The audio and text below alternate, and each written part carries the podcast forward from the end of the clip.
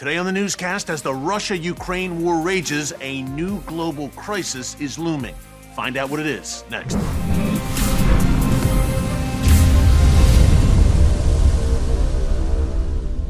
Hey, folks, Erick Stakelbeck here. Welcome to the Watchman Newscast and welcome to Dallas.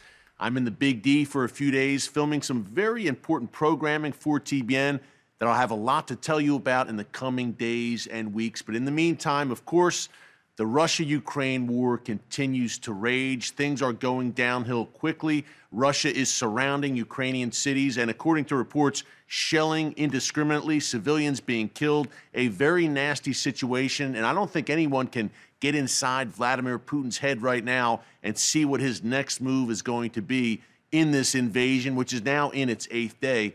But in the meantime, as our attention is rightly focused on Russia and Ukraine, there are other global events and crises unfolding right now, and I'm talking in particular about the Iran nuclear deal. That's right, we've been covering it a lot here on the newscast over the past few months, and now it is coming to its climax, I guess you would say. This new round of Iran nuclear talks started in late November 2021, and now, according to the White House, according to European officials, and yes, according to Iranian officials, we are at end game and in the next few days, folks, I believe we have a very good chance, sadly, of seeing a brand new Iran nuclear deal. I've compared it to a vampire or a zombie that you can't seem to keep down. President Trump rightly pulled the United States out of that Iran deal in 2018, but now it has been revived, uh, in particular by Western leaders. Ever since Joe Biden took office in January 2021, he has made very clear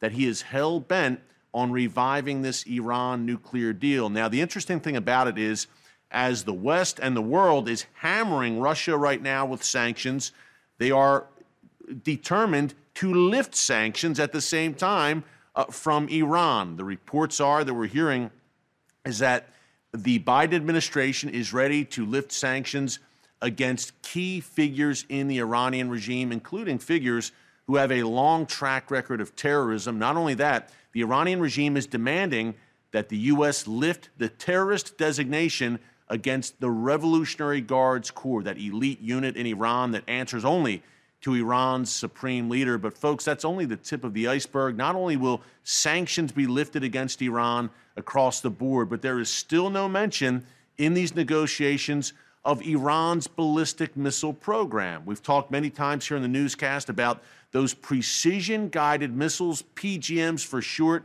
that may spark the next Middle East war. Iran's determination to transit those PGMs through Syria into the hands of Hezbollah in southern Lebanon at Israel's doorstep. But those missiles, they are not on the table, apparently, in these negotiations in Vienna between Iran and Western diplomats and China and Russia, by the way, which are carrying Iran's water in these negotiations. Even worse, perhaps, there is no mention of Iran's sponsorship for terror in the Middle East, including Hamas, Hezbollah, the Houthis in Yemen, those Shia militias in Iraq. So basically, what we have is a unilateral move by the West, unilaterally uh, coming to Iran and saying, This is what we'll give you if you just leave us alone. Please stop developing nuclear weapons, at least for a few years, and let's just kick this can down the road and kick this issue down the road. Uh, if you do that, we'll all be very happy. It's a case of extortion, of bribery. The Iranian regime somehow, a, a tin pot dictatorship, the Iranian regime, not the Iranian people who have a proud and long history, but the regime which has suppressed the people for over 40 years. Somehow, this regime, which had its backs against the wall just about a year ago, sanctions were biting, now is flexing its muscles and seems to have all the leverage in Vienna. The United States, the leader of the free world, basically giving in, caving, and appeasing the Iranian regime and giving it exactly what it wants. As a proud American, it's very sad to see, but prepare yourself, folks, because this looks like it is going to happen. We will see an announcement in the next few days, perhaps the next few weeks at most, of a brand new, revived Iran nuclear deal. Nothing's guaranteed, but things are certainly moving in that direction. And what does that mean for the world at large, for the Middle East, for Israel, for America, and for you? At the top, I said there is a new global crisis brewing. We don't know where Russia and Ukraine is going to go. Again, we don't know where Vladimir Putin's going to go. Uh, Latvia, Lithuania, Estonia, the Baltic states, are they in his sights? Poland, Moldova. We, we've talked here on the newscast about a, an eventual drive to the south by Putin and the war of Gog and Magog laid out in the book of Ezekiel, chapters 38 and 39. Does Vladimir Putin lead that latter days confederation that the Bible talks about that comes against Israel and doesn't fare too well, by the way? It perishes on the mountains of Israel. But let's bring it to right now. That's looking a bit into the future. The global crisis I see unfolding is if and when that Iran nuclear deal is signed, Israel is going to be forced to act. And just today, earlier today, Benny Gantz, Israel's defense minister, said Israel will do what it needs to do to defend itself. Under no circumstances, Israeli officials across the political divide have made clear that under no circumstances will Israel allow Iran to acquire nuclear weapons. Israel knows very well that if this Iran deal is struck, it does exactly what I said a minute ago, folks. It just kicks that problem, kicks that can down the road for a few years, and then the sun sets on the deal. And the, once the sun sets, Iran is free to do what it wants. Very close, according to Western officials and Israeli officials, the Iranian regime is very close to becoming a nuclear threshold state, meaning they're on the verge. If they want to break out, they can break out and have the bomb within a few weeks. This is very real. And I was in Jerusalem last week and had a chance, I shared on last week's newscast as I recapped the Israel production, had a chance to meet Israel's Prime Minister Naftali Bennett after a speech he made. And in that speech, I found one phrase he used very key. He not only said that Israel will not allow a nuclear Iran, we know that. They won't allow Iran to get the bomb under any circumstances. He said we will not allow a nuclear threshold Iran, meaning an Iran on the verge of having the bomb.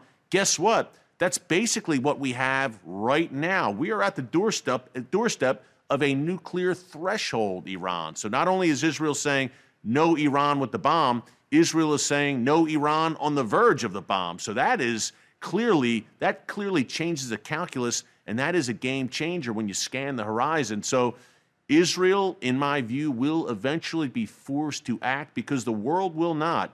The world can't, apparently, the world, the so called world community, apparently can't handle more than one crisis at a time. And with Iran and the Middle East in general, they're saying better to appease and give Iran what it wants and just kind of hope and pray that Iran behaves itself. Good luck. Because in 2015, when that initial Iran deal was struck, Iran didn't back off and take its foot off the gas. It pushed forward with sponsorship of terror across the region, with expansionism across the region, building up that missile and weapons arsenal, and accelerating its plans against Israel. Israel sees this now. When this deal is struck, Iran will feel empowered, emboldened, they will feel unshackled. And all of that sanctions relief, key point here before I go billions and billions, tens of billions of dollars in sanctions relief, all of that, when it goes into the coffers of the Iranian regime, it will not go to build schools and playgrounds and hospitals in Tehran. It will go into the hands of Hezbollah and Hamas to destroy schools and playgrounds and hospitals in Israel, Saudi Arabia, and elsewhere across the region. So that crisis is at the doorstep. We're all focused right now on Eastern Europe, but the Middle East never sleeps, and events unfolding right now in the world's most pivotal and chaotic region profoundly affect you no matter where you live. Russia, the world's number one natural gas exporter, Iran, the world's number two natural gas exporter, and that Middle East war we've talked about, I'm sad to say, will eventually come and will only be hastened by a new Iran nuclear deal. Fasten your seatbelts. By the way, if you want more on that natural gas issue and how Israel plays into all of that, check out our live stream from yesterday's newscast in our archives. Hey, from Dallas, more to come tomorrow, but thanks so much for joining us here today on the newscast. Until next time, God bless you. And remember, never hold your peace.